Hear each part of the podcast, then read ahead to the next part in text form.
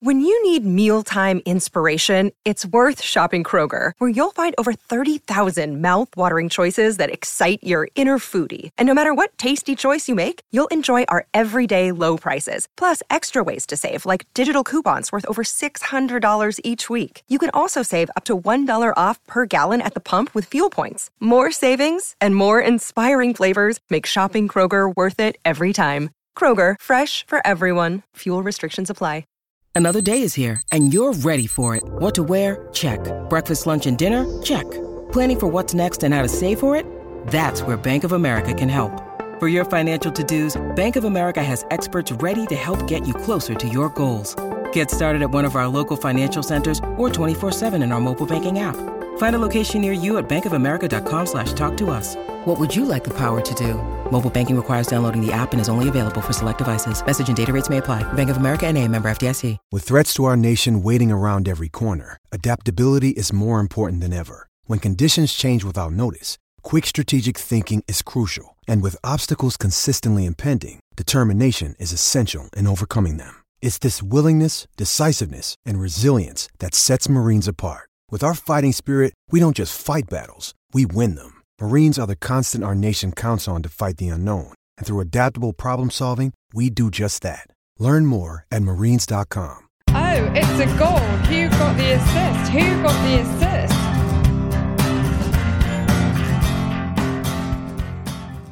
Hello, so it's been a week where the 12th, 13th, and even 14th man has come off the splinters for many, as going big at the back pings on the radar once more.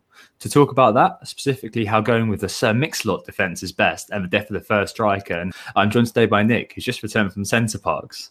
You're all right? Yeah, very good. Thank you, Tom. Had a nice weekend away with the family um, and little Moses in Center Parcs. Uh, yeah, it was very enjoyable.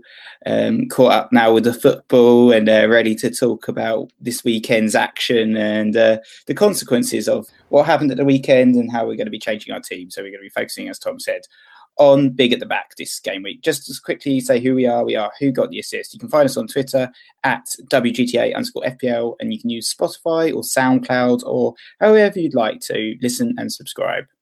Cheers, Nick. So, as you just mentioned, we're going to be talking about big at the back today. And I believe you've also looked at the third striker situation and reviewed what you said about the death of the third striker earlier on in the season. Three up top is probably the most kind of popular way of setting up at the moment. So, interesting to hear what you've got to say about that. Obviously, we're looking at the RAM as part of that, voted by two Twitter polls as the acronym du jour for Robertson, Alonso, and Mendy. We'll then do features and then head on to answering your many questions this week. Yeah, perfect. And thanks for all the questions as always. So let's start with the game week reviews. Do you want to start then, Tom? I heard that you had a pretty much a stormer of a game week, haven't you? Yeah, I have got 92 points this game week. And I think last week I was looking at it thinking, oh, there's a really good score in this team. Didn't quite materialize last week. Kept the faith and did absolutely everything the same. And uh, it really paid off this week. You know, the Cherries double up, Fraser and Wilson coming in with uh, double digit scores each. Uh, Alonso at the back, assist Alonso. Mo Salah captain, you know, Richarlison nicking an assist. And uh, a clean sheet for Duffy off the bench for Robertson, uh, three points off the bench for Hazard. And last night, uh, Ederson getting two random bonus after keeping a clean sheet for Man City. So 92 I'm up to 77k, which is the highest I've been for two seasons, and it's also the first time since we started WGTA that I've been above you. Uh, so yeah, a very good week for me. How about you? Yeah, so you've overtaken me. Yeah, well done, well done for that. I mean, I did have a green arrow. It's my it's my seventh successive green arrow in a row as well. It was just uh, your um, your returns have been slightly higher, so you've been gaining a lot of ground. I scored seventy four points. The captaincy on Salah sort of finally delivering, I guess, with the patience that we've both shown him, and surprisingly, that's actually his first double figure haul of the season, um, but surely not the last. Alonso and Fraser also delivered double figures for me. Mendy picked up a clean sheet, and there's no Robertson Hazard, but had a bit of great success on the bench. I've got to praise that success show with his uh, six pointer. Um, yeah, definitely a performance that pleased me. With this kind of outcome, 70 plus, you've got to be kind of looking at your team and saying, I'm very pleased with the result and the way you play. So let's move on then with our fortunes all looking quite rosy. Today's talking point, which is big at the back. And so we've only got one talking point this week because we're going on the FPL show on Thursday, which we're very excited about. It means we're going to spend a little bit more time kind of researching for that later on this week during the free time we actually have got. So big at the back then, Nick. Obviously, you've been a proponent of this for a while, and it's a very interesting one, isn't it? You're almost Sir Mix-a-Lot, aren't you, in how much you love going big at the back? And uh, would you mind giving us a quick overview of this, why you think it's so important to think about for FPL managers? So at the beginning of the season, I discussed at length the idea of going with a, a premium defence, going for three or maybe four big hitters at the back, and disinvesting some of your money in your forward line which um, weren't performing to the highest standards that we would expect. And to a certain extent, I believe I've been vindicated a little bit by the performances this season. I suggested sort of two forward front line, sort of a Collin Quaner, a Boubacar Kamara type bench warmer for that third striker to allow that investment into those premium assets. We've seen obviously Mendy, Robertson, Alonso are the three key ones that have really outperformed this season. But I also talked pre-season at length, like Ben Davies, who's unfortunately not delivered, and uh, Kieran Trippier. And all season I've had at least three of those players in my team every game week. Last game week specifically is a shame we're not doing it last game week because 13 of the top 20 scorers in the game were unbelievably defenders. Though um, we've seen a bit of a renaissance now with the forwards and the midfielders striking back, the likes of Wilson, the Liverpool boys returning impressive scores. So um, this game week, I'm going to mention the 50 club. Eight defenders have now scored 50 points compared to seven midfielders, four forwards, and one goalkeeper. So where the points are are in the defence. Even the likes of the unpopular Kyle Walker is currently outscoring James Maddison, Harry Kane, and Alexander Mitrovic, and offers a cheap alternative. Certainly a very interesting area and something that you know we're looking at in terms of the RAM. Like those three players are definitely becoming prevalent once more in a lot of teams. And Lewis FPL, of course, uh, suggests the idea of the dream defence this week, which is a Doherty, Robertson, Ederson, Alonso, and Mendy I think it might be worth kind of having a look at these guys and just how good they are. Do you want to start off with Mendy himself then, Nick? Yeah, I suppose Mendy was subject to sort of heavy criticism for his last performance. He also kind of lashed out a little bit at Lamela and he was lucky to go unpunished for that. And I think a lot of people are now saying, actually, with Mendy, is he worth bringing in? Are there other options within that City defence? Because obviously the City defence is performing extremely well, seven clean sheets out of the 10.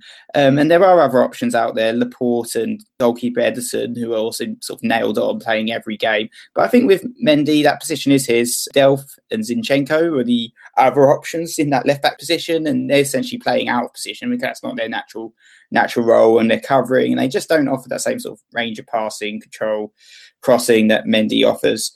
Port has been ever present, and it seems like Otamendi is completely out of favour. And there is definitely a case that Laporte offers better value as a player. And even with the attacking stats, Laporte's actually had more shots on target than uh, Mendy. Uh, Laporte's had nine shots in total. Mendy's only had six. But I think Mendy's more likely to pick up those assists five assists thanks to the potency of his teammates, and he's got a PPG of 7.57 still, which is simply stunning. Yeah, absolutely. I mean, quite a cagey press conference from Guardiola, wasn't it? After he kind of lashed out, uh, it looks like he's gotten away with it though. Ben Mendy, but yeah, definitely both of those players are in scope for a lot of people. Mendy, as you noted, is most likely to pick up those extra points. He's actually top the baseline bonus per minute. That's the BPS to go into the actual bonus to get awarded amongst defenders who have played over 600 minutes, which means he generates a BPS point once every 5.4 minutes. Nick, who do you think might be in second? It's a random one. Holebas. Uh, Joe Gomez in second. Joe Gomez. Yeah, and Davinson Sanchez in third for generating bonus. 10 chances created. He's third for big chances created with three. And Laporte also is a very good option. He A huge amount of completed passes by him, and he got one bonus point despite getting a yellow. He's second for BPS, also amongst defenders, behind Alonso on 237. And in the last game, for example, it just showed how many passes he completes and how you could be on for a bonus despite having him in the slender win for City. So 50 passes last game, 40 were complete. That's just eight less than David Silva and two less than Mahrez. So you know, he, he's really the man who's just passing out of the defence for Guardiola. And, and as the left footer, that seems to be why he's kind of nailed on there. But, you know, I'd really be looking at Mendy just because the ownership and the interest in him um, out of the City boys. Do you think he's worth buying in, Nick? That's the big question. I mean, I'm I'm very pleased with holding Mendy. They've got Southampton at home. You can easily see him returning a 12 pointer in that game. I think definitely if you don't have a Manchester City defender, I know that you've got the goalkeeper. So for you, it would be a case of doubling up. But if you don't own a Manchester City defender and you can afford Mendy, then Mendy would definitely be the one to bring in. If you can't afford him, then Laporte's the other option. And I think that's the case as well with the Chelsea defence. I think they're another one that is worth covering. If you and if you can't afford Alonso so there's Rudiger, who's only 3.6% owned at the moment, only 5.9 million, and he's delivering solid performances. He's actually got 10 more points than 24.3% owned Richarlison. So Rudiger's another one out there that's a way of covering the defence if you can't afford the, the most premium. So Mendy sort of the optimum for City. Alonso definitely the optimum for Chelsea, but then there are the cheap alternatives in Rudiger, Laporte, potentially you could say the same for TAA at Liverpool as well as the uh, cheap alternative for Robertson. Saw Rudiger popping in quite a few stats as well. He's actually second for total completed passes behind uh, Laporte 800 compared to 874. His teammate David Luiz 760 with Alonso, with the historic positioning, I meant to say this about Mendy as well. With these sorts of players, especially Mendy at 6.3 and Robbo in the same sort of price range, in terms of the wing backs, I think it's best to think about them as midfielders who are eligible for clean sheets. You're effectively fielding a 0 7 3 formation if you have Robertson, Mendy, Doherty, Trippier, or Alonso in your back three or back four. Alonso historically, of course, has been the wing back who took the mantle from Leighton Baines as being the most kind of dangerous asset in the game. And he's still top attempts overall at 18 attempts, joint with uh, Matt Doherty. Doherty's actually had a chance every 47.8 minutes, which is more often than Alonso. And he's had more shots in the box than Alonso. He's had four more shots, 15 to Alonso's 11, and five more pen box touches. But I mean, Alonso's not going anywhere for either of us, is he, Nick? And I'm assuming most people own him too. Yeah, for certain. Alonso is key for me. He's actually now only three points behind Hazard in overall score, unbelievably. It's a bit ridiculous, actually. Uh, prior to this game week, I saw a lot of tweets talking about selling him and saying, oh, he hasn't had an attacking return since game week four. He's got to leave the team. Is it time to sell Alonso? And I just couldn't understand that argument. I couldn't get behind it at all because it was completely ignoring clean sheets, which you mentioned, obviously, and they have to be viewed in the same context as a goal for forwards because a clean sheet gets a, a, defender four points, a goal gets a forward four points, and then there's the possibility of bonus points as well. So anything else is an added extra and a virtual guarantee of a, a double figure return. I mean, I think Doherty um, looked incredibly dangerous. I picked him up at 4.4. He's now 4.9, but I still think he represents sort of fantastic value. There's, there's another dangerous display by him. He's very unlucky to return. He's now, like you said, matching um, Alonso for goal attempts with 18, and he's created 11 chances, which are the same as Alonso as well. And if, if we compare them, those numbers for Doherty and Alonso to forwards, that's actually one less goal attempt than Zaha and Aubameyang, one more than Josh King, and he's also created more or the same amount of chances as Lacazette, Kane, Lukaku, Aubameyang, Zaha, King, Deeney, Mitrovic, and a plethora of other strikers. And let's not forget too that if a defender does score a goal, it's an extra two points. So a goal for defenders is a whole six points to add in to your uh, overall score. So I think definitely Doherty is another way of covering those top teams. What I've got is I've got four in the back. So it's kind of like the Ram plus Doherty sort of is the optimum setup. The whiskey dram. The whiskey uh, dram, yeah. in defence. They've obviously got Tottenham and Arsenal next.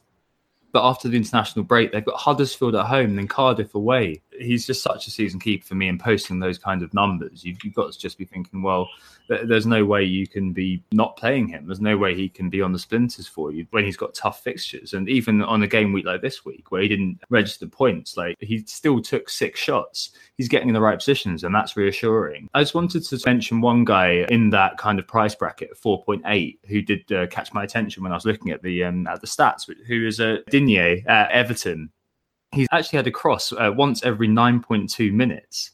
And he's also had an attempt uh, every 60 minutes when he's been on the field. He's only played it about 600 minutes. So he's done very well, and um, didn't he? He hasn't actually realised any points yet. But he's looking a little bit dangerous for Everton, and they've uh, you know they've got a, mi- a mixed set of fixtures. They've got Brighton at home next, and then Chelsea away, uh, after international break, they've then got Cardiff at home, Liverpool away, and then a lovely double of home fixtures in Newcastle and Watford game week 15 and 16. So he's one I'm keeping an eye on. I'm not buying in yet, but he's one I'm keeping an eye on nonetheless. I think the last guy kind of on this kind of plane to mention. Well, there's two, I guess, we got to mention. The first one is Robertson, Liverpool, obviously. You know, Adam P three five who asked us to nominate one player that we might just keep all season. I think he may be the one who just doesn't leave our teams, right, Nick? I think he'd be near the top.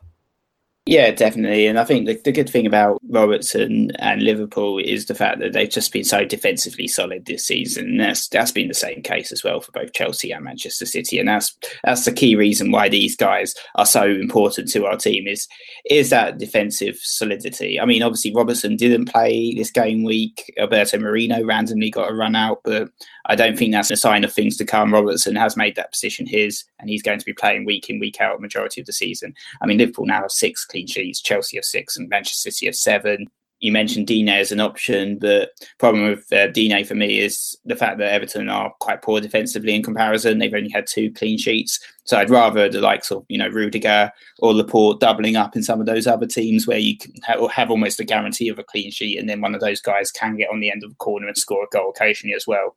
So Digne doesn't really work for me as an option. That's the same reason I was quite anti your man um, Ricardo Pereira a little bit as well, just because of the fact that Leicester haven't been that strong defensively. So you're you're, rel- you're more reliant on those attacking returns to get any form of return. I think the other player you wanted to mention, Tom, as well, was was Kieran Trippier. I mean, typically the Spurs defence have been solid um, throughout the years. This season, they've only managed four clean sheets so far, so been a little bit weaker in terms of getting those sort of defensive returns for clean sheets. But Trippier has been good going forward. He's got a goal and a couple of assists. He's always been quite deadly on the um, set pieces as well, um, taking free kicks and corners and he's he's definitely one to watch. Probably have to wait until maybe sort of Vertonghen's back because um, they've got Wolves and Crystal Palace up next, but then it's a couple of tougher games against Chelsea and Arsenal, and without Vertonghen, they they do look a little bit weaker defensively yeah, Trippier is uh, high on my radar for game week 15 onwards. Uh, so between game week 15 and uh, 21, they play no teams in the top six from last season.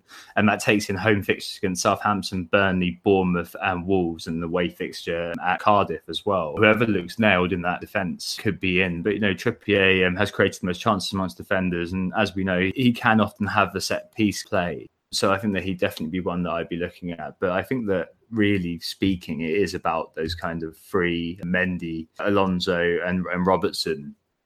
I think the only reason I'm a bit more reluctant, as you mentioned earlier, to be buying in Mendy is that I own Ederson.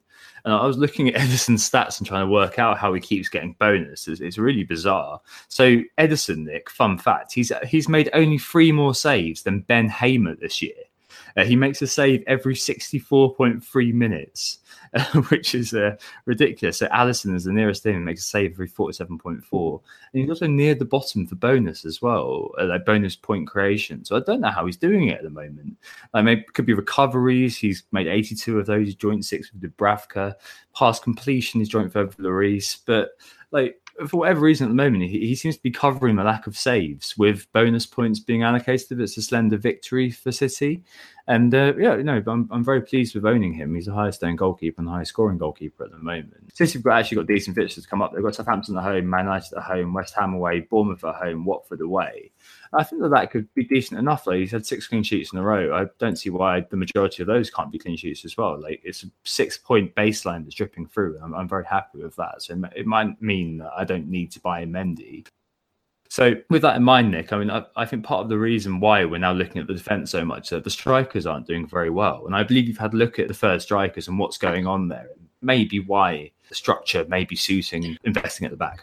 Exactly. So there is a lot more money flowing around to spend on these defenders and these premium assets. And like you mentioned, Ederson is, is a premium goalkeeper. There's that money floating around perhaps to invest a little bit more on your goalkeeper. I mean, Ederson's now actually incredibly three points behind Aguero in terms of score. And considering Aguero got a 20 point return against Huddersfield, that's quite shocking. So the defenders and the goalkeepers are really matching the forwards because Aguero is perhaps the key premium forward. With Most of us own Aguero. I've managed to escape the last few game weeks without um, owning him, and I've tried to go for a couple of the other sort of options in the premium bracket. Never picked the right one though, which was Aubameyang.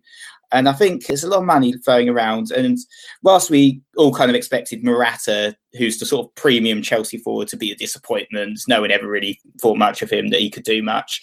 There has been a lot more disappointment in terms of Kane and Lukaku's return so far. Both of those have been really sort of drab in terms of what they've delivered and, and what we sort of have come to expect from those players from the past few seasons. I mean, Kane, he's got an ownership currently of 24.8%. but he's only managed to accrue 49 points so far. So he's not past that 50 points club. And at 12.4 million is his terrible value. And just to quantify this, I actually looked for every point, it's 3.9 points he's managed to accrue per million. And this actually makes him worse value than the likes of Dejan Lovren, who's only actually played three games so far this season, and worse value than the entire Cardiff defence as well. So, uh, yeah, not not great at all, to be honest, in terms of what Kane's offered for the sort of value that you, have ended up spending on this guy. Mm-hmm. And I think in, in the in the preseason, I was a bit more critical, I guess, of the mid-price strikers, the mid-price forwards, and I sort of said you don't need a third striker. You can go for one of these Kamara type guys or Success, who's obviously done well this game week. But I think the 6.7 million bracket, there's a few options out there. Arnautovic, Wilson obviously has been doing fantastically well. Mitrovic has been doing okay at Fulham, and you know then you've got the likes of Ings and Jimenez. If you even want to spend a little bit less money, you know these guys are 5.5 million, um, offer a really good value for a sort of a second forward in your team rather than going for those previously. I think last season, I remember we both owned Kane and Lukaku at the start of the season. A lot of other people, if they didn't own one of those guys, they probably had Aguero instead. But this season, you only really need one of these guys, perhaps Aguero, perhaps Aubameyang in a few game weeks' time. But other than that, there's just not it's just not worth the value for spending that money in, in that front line, and it gives you an extra six million or so to to invest it elsewhere in the team in your defence. Yeah, so maybe it's the case that having you know, Kun Wilson or something like that is going to be uh, going to be worthwhile. And we've got a question on these kinds of guys later on, so we'll answer that in a bit more detail then. Okay, that makes a lot of sense, Nick. Probably now going to be met with the fact that all teams concede next week and there's no assists or goals for, for the premium defenders. They're all going to blank, aren't they? Now spoken about them. To me, it sounds like from that analysis that one or two premium strikers need to really emerge and give us a question. Or Aubameyang, of course, is now the top striker in FPL, or joint top with Callum Wilson. right, let's take a break there, Nick, and we'll move on to features. Who got the assist? Who got the assist? Hello, so we're back and we're going to do our features section now. This is where we do our um, where we update you on our regular bits and pieces, which are market forces, the zombie league, and the All England team. Uh, the first one to talk about is the FPL NTI, uh, the transfers in and out and moves and shakes in the transfer market. And Nick, as usual, you're the man across the numbers. Uh, you've been noticing a few strange trends this week. Yeah, so the uh, interesting uh, one, sort of after 18 months in FPL wilderness, so to speak, is is Ross Barkley, and he, he's back on the scene. Um, he's had over 180,000 transfers in at the time of recording, and he's uh, stormed right up to the top of the market forces following that 17 point return against Burnley with three goals and three assists now in his last three. I mean, the question remains Barkley is, is he going to continue to start? I mean, his minutes so far this season indicate he's been playing more of a role of a squad player. However, a home match against Palace is a good week for the 5.8 million pounds man who's been sort of definition of mercurial throughout his career uh, to bring him in. I think with Barkley, it's interesting though. Obviously, most of us already own Hazard and Alonso. Do we want to triple up on Chelsea? If we do, Barkley is that really cheap enabler that can fit into our midfield and make that makes it possible. And what's quite interesting actually is um, the man being sold um, is also a Chelsea man, Eden Hazard, over 100,000 transfers out. That just doesn't make any sense to me at all. Um, he's got Crystal Palace at home. We expect he'll be back. I said this last game week, I said, what's going on with Sadio Mane? Everyone seems to be selling him. He's, he's top for transfers out last game week. And they have Cardiff at home. What's that all about? Of course, he, he was fit and he scored a brace. It's going to be exactly the same with Hazard. Just don't sell. Wait for news he's likely to be back. He's far too expensive, surely, to sell, and he's, he's far too good, especially with a, a very good home fixture. Uh, coming up for for Hazard, yeah, exactly. I think um, FPL Chancer uh, Dan also mentioned that on Twitter recently that people who are selling Barkley for Hazard, like, what are you doing? Look at the FPL statistics, uh, visualization of the uh, the inwards and outwards sale. Uh, absolutely crazy. Like, issuing a fine for no reason to Eden Hazard. There's no point in doing that. Second for transfers in is, uh, is Callum Wilson, isn't it, Nick? And he's been coming in a lot for Alexander Mitrovic, who um, I'm thinking of transferring out. Uh, Callum Wilson with a 13 point return after a penalty goal and a cherry on top of a 3 0 victory for Bournemouth. 166,000 transfers in, 83,000 transfers out for, for Mitrovic. And Arnautovic as well being sold, it seems, for Wilson too. 65,000 transfers out for him, which is a bit crazy for Arnautovic. But I'm going to, I want this trend to continue, Nick. I really do. Because of the fact that, you know, from now, until game week 21, they only play Man City of the top six teams last season. So if you do own Arnautovic thinking of selling, I would definitely guarantee that you sell. That'll be fantastic. Please keep doing it. And guys who want to look at him and buy him in, convince all your friends to sell him and get him down to 6.9. Uh, um, I think it would be really amazing over Christmas. Yeah, I think Arnautovic falls into that same hazard camp of people being spooked by the yellow flag, being people being spooked by the fact he didn't play, and selling him. And it just doesn't make any sense at all. I don't know if it's just a bunch of automated macros that are doing it or something, but it, it seems very strange that there's been over 60,000 transfers out for Arnautovic. Wilson, obviously, with his brace, uh, is the man, is the main beneficiary. He's had over 160,000 in. I mean, he's only 6.6. He's obviously very good value. For me, I think I've got Mitrovic.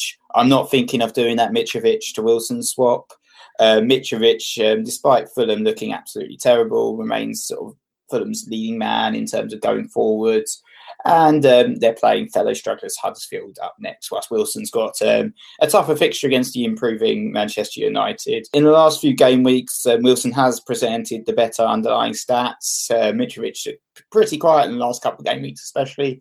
But over the course of the season, he has had a really good season. He's had 36 goal attempts compared to Wilson's 26. So he's still still beating Wilson overall in terms of goal attempts, and he's also matching him for goals as well. And uh, it's worth considering that one of Wilson's goals was a penalty, and uh, Josh King's likely to be back uh, to resume penalty taking duties as well. Yeah, exactly. I mean, we, both like Wilson. I mean, I've, I've had Wilson for the last couple of weeks, and I'm going to give him uh, maybe another game, uh, maybe two games, um, to prove his form is not fluke. Uh, but it could be the case that over the last kind of ten game weeks that they were very good for Bournemouth, so it could be the fixtures begot form, and that might kind of start to regress a little bit now.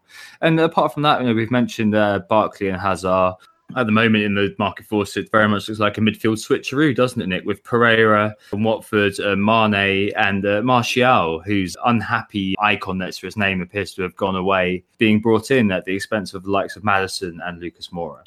So Maddison's had over 65,000 transfer outs, Pereyra over 90,000 um, transfers in. I think this one stings a little bit for me because I was very close to drafting in Pereyra, but instead uh, I, I, brought in Maddison, who, who's proceeded to blank every game week. It's a case of me sort of storming out of that dressing room, unhappy. But um, I think Leicester, I think Maddison's definitely playing that Gylfi Sigurdsson role within my team.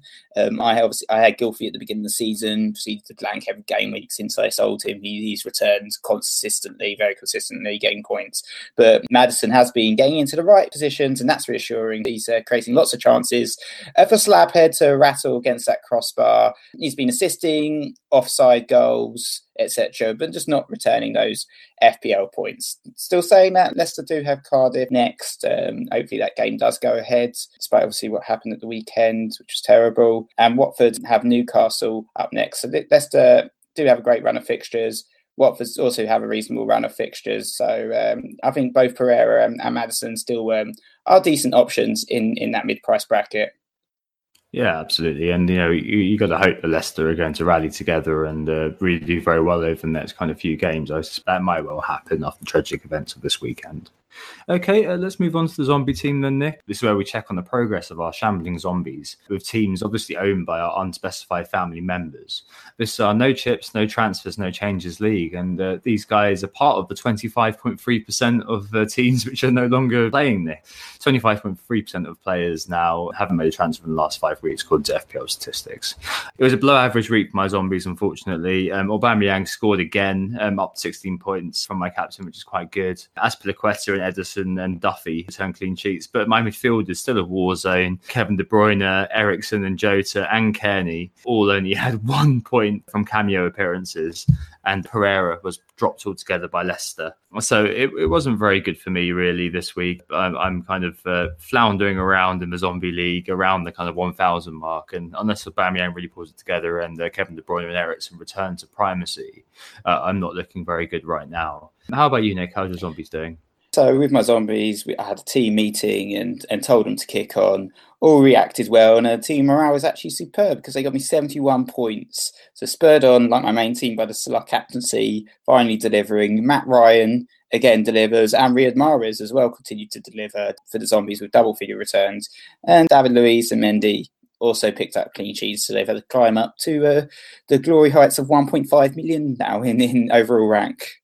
So in first this week, it's uh, in the Zombie League. That is, it's Marino Bruyne. Uh, Thirty-eight weeks later, which is an awesome name. Sixty-eight points. Aubameyang captain, and Sadio Mane and Gylfi Sigurdsson doing business for him.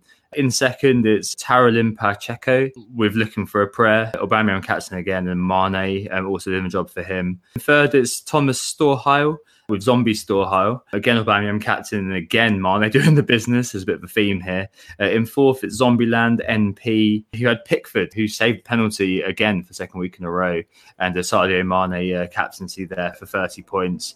And uh, down to fifth, it's uh, Rob May, Zombie Mango, uh, who got 53 points. Pickford again with the penalty save, really helping him out uh, Kun captaincy, returning only four points for him this week. So, you know, a fair bit of movement, only eight points separating first and second in the Zombie League. And uh, they'll certainly will be hoping that uh, things continue to develop very well there. Moving on then finally to the uh, All England team this week quite a difficult one for them. As we know, there are a fair few kind of characters not really returning. 40 points. Uh, they brought in Jonjo Shelvey, took out Danny Ward, who wasn't playing for Cardiff, but yeah, only 40 points. Uh, Pickford with a penalty save, the highlight of the week. Jamie Vardy was the captain and only came on at half time.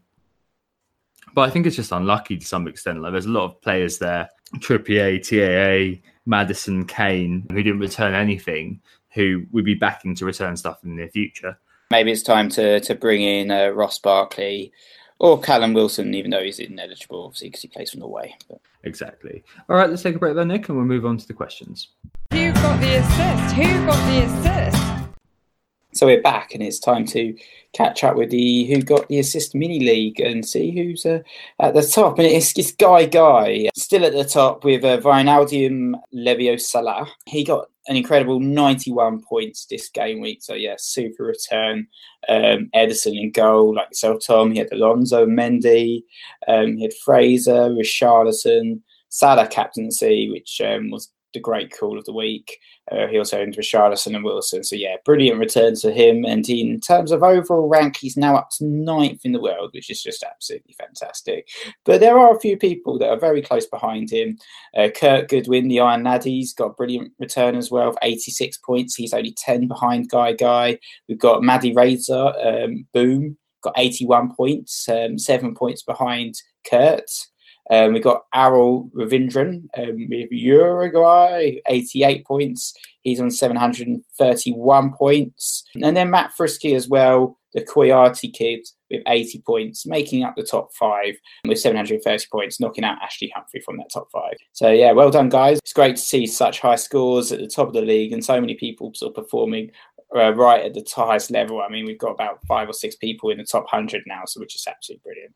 Yeah, exactly. I mean, the person who's 50th on the, at the end of the first page is in uh, at 1.8k in the world, so it's quite a good little uh, barometer of uh, how well our little league is doing. Just a couple of things to mention this week. The first thing, as I'll keep saying every week, is the it's the FPL London Christmas meetup on the 14th of December, 7 pm at the Marylebone Sports Bar and Grill. If you don't like us, then come for, at least for uh, Peter Blake, Math Save FPL, and buy him a drink. But yeah, uh, let me know if you can come. Uh, we've got quite a lot of people coming now. I think it's over 20, um, but I've got a little room booked out in the pub. Unfortunately, there's no game that weekend, but we can nonetheless agonise over last minute transfers and maybe make some ill advised moves once we've had a couple of beers.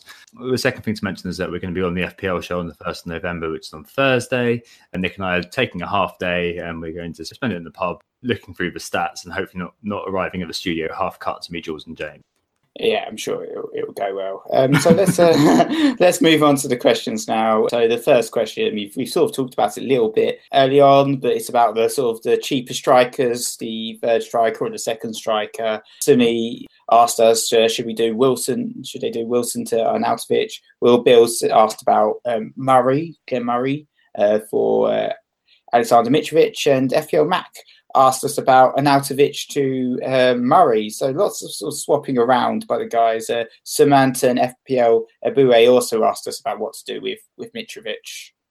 Yeah, I mean, it's an interesting one here because with Mitrovic, I think that he definitely looks like a player who's reaching the last legs in terms of his time in my team.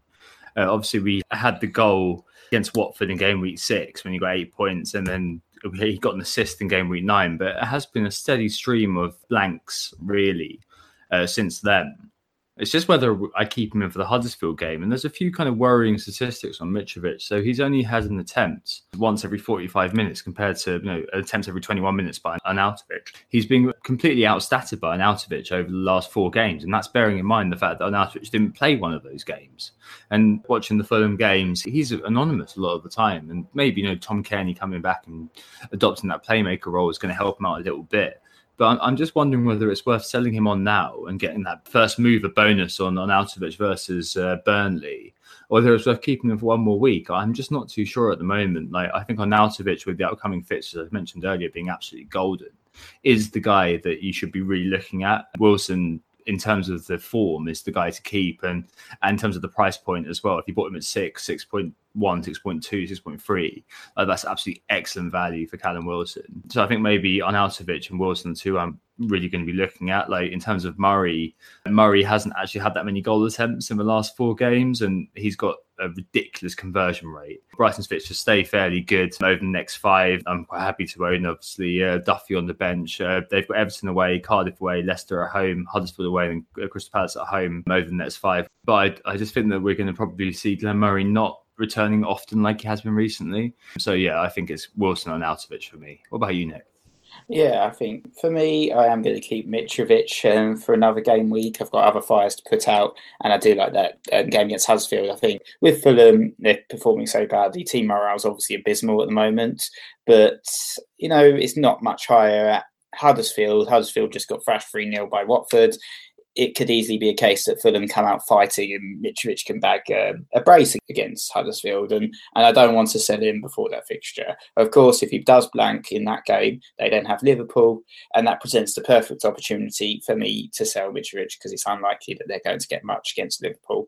And at that point, um, West Ham didn't have that game against Huddersfield. So it'll probably be a case um, of swapping Mitrovic to Arnautovic or maybe even to Callum Wilson, seeing as I've not owned him for so long. And if Callum Wilson does return, something against Manchester United, and it, it, might be impossible for me to ignore him. Even though Bournemouth fixtures, even after that Manchester United game, are still pretty tough. They've got a run of Newcastle, Arsenal, Manchester City, Huddersfield, Liverpool, and uh, it's not really the right time now to, to double up on those cherries. I've already got Ryan Fraser, so um, it probably will be Arnautovic that comes in for me for Mitrovic, but just not this game week.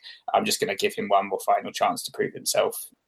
Yeah, I mean that's what's making me maybe think I'll go to Arnautovic. Like he's actually top for pen box touches over the last four games, despite only playing kind of two, uh, 2.8, 2.9 of them, which is absolutely crazy. Like he is the talisman there, and I think that if he gets something against Burnley, if he can beat Mitrovic's output, then I'll kind of be a transfer ahead of everybody else. So I'm, I'm really thinking about that. Okay, uh, let's move on to the next question, then, Nick, and it's probably one for you uh, over me.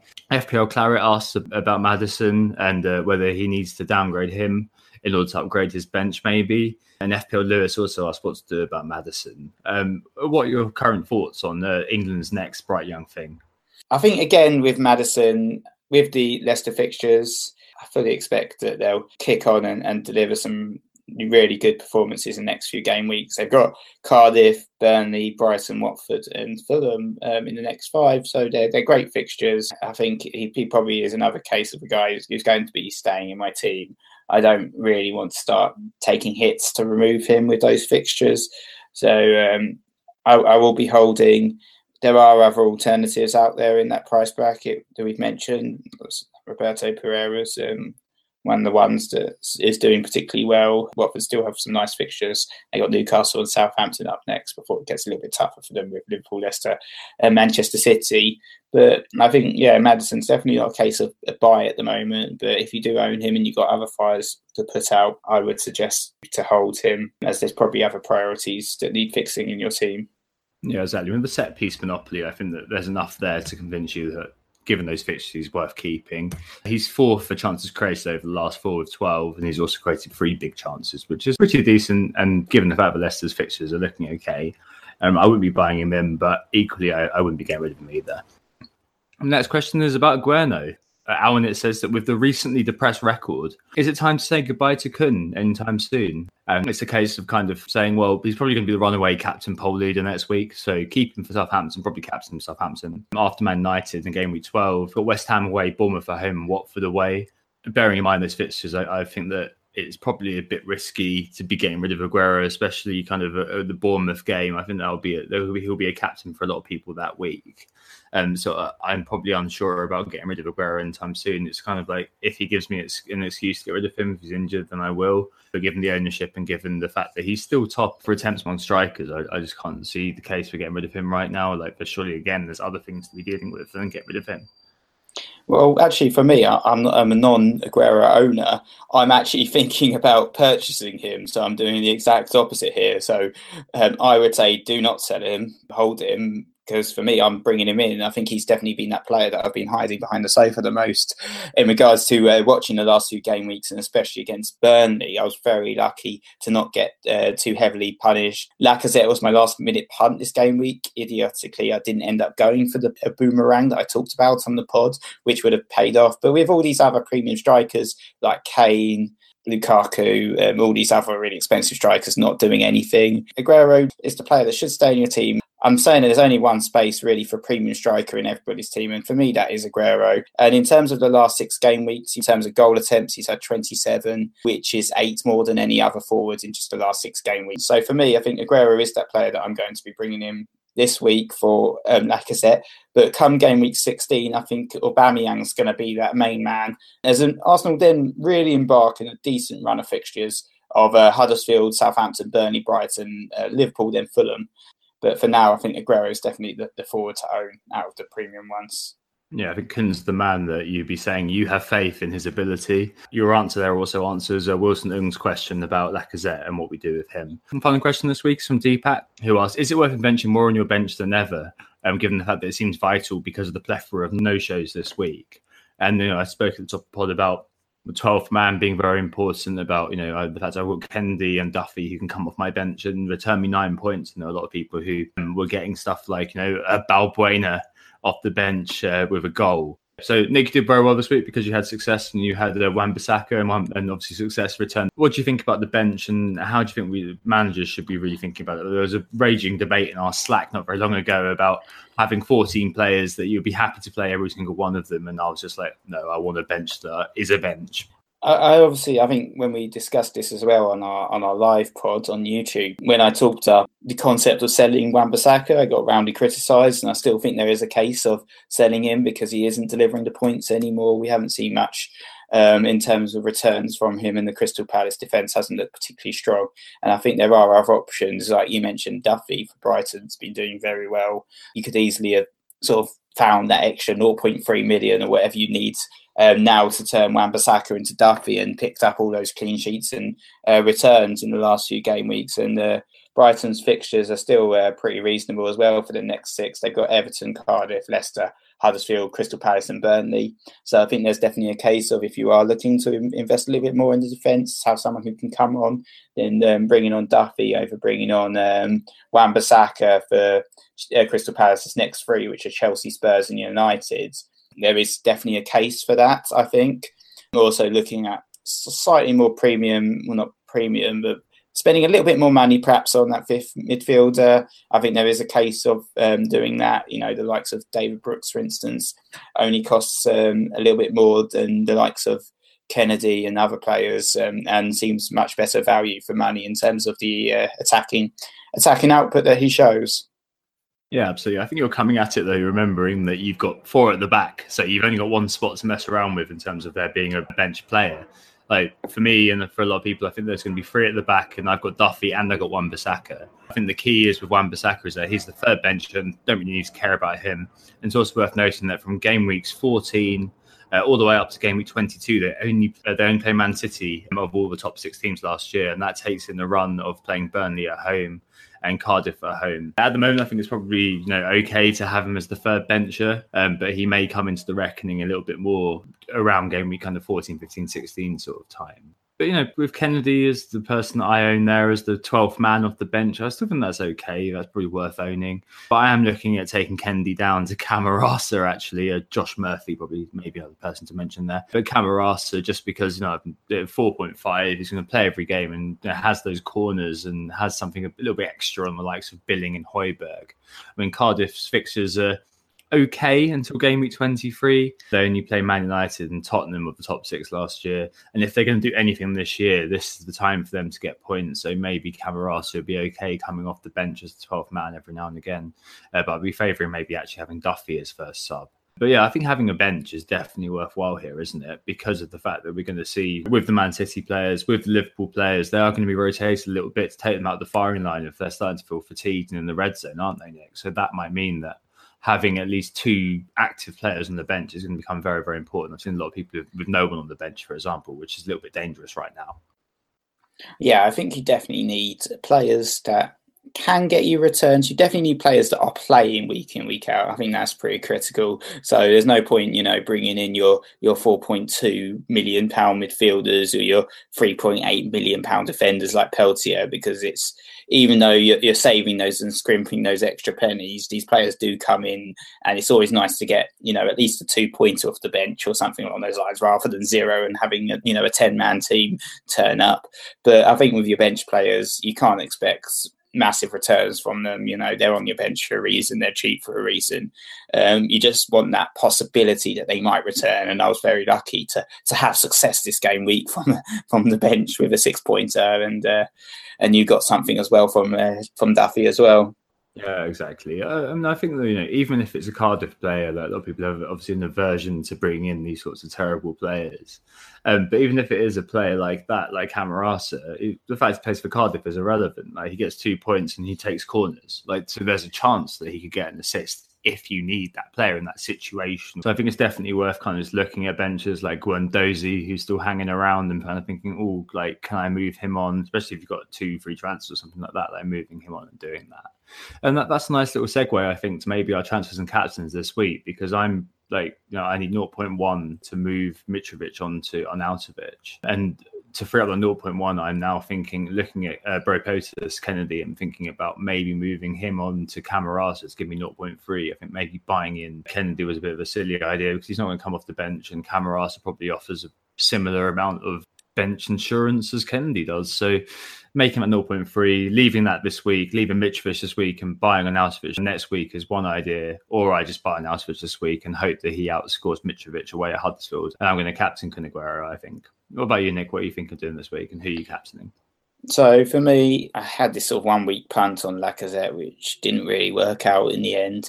Um, I think it's time to to stop sort of messing around. Finally, bring in Aguero. Um, I fully expect a performance from him. I expect him to do it for the fans, but it's it's time. I think uh, it's it's a bit silly not owning him, and I think I fully, fully expect him to to deliver against Southampton um, a decent return. In terms of the captaincy, I haven't given it too much thought yet, to be honest. I think it might just be a case of Aguero just coming straight in and being the captain as well. I'm never a fan of transferring in the player and giving him the captaincy um, straight away because I always feel like it's tempting fate too much. There are other options out there. Uh, Hazard, if he's fit, I think he'd be a decent option as the captaincy. Perhaps even Marcus Alonso, if I'm feeling really daring. I was tempted to give him the captaincy this game week as well. I actually ended up giving him the vice, and he would have delivered a decent return, though not as high as Salah. So perhaps he's another option as well yeah, a few people mentioning, of course, that that uh, Arsenal Liverpool game may be quite open, so having Salah or Mane captain might be a good idea. Okay, uh, there's a theme every week. Last week it was Marvel, and it was caught by FPLH. This week, again, quite an interesting one. Hopefully, you guys have got it. Just say who we are again, of course. We are Who Got the Assist. You can find us on Twitter at WCA underscore FPL. Yeah, and if you want to join our mini league, the league code is 516 441. Yeah, we'll be joined next week by Rishi, uh, FPL Raccoon Nation, all the way from Canada for our inaugural uh, transatlantic podcast, which we're really much looking forward to. And catch us on the FPL show this Thursday. Uh, we're back in game week 11 to talk about that and many other things. But for now, we hope this assisted you. Thanks, guys. Bye bye. Oh, it's a goal. Who got the assist? Who got the assist?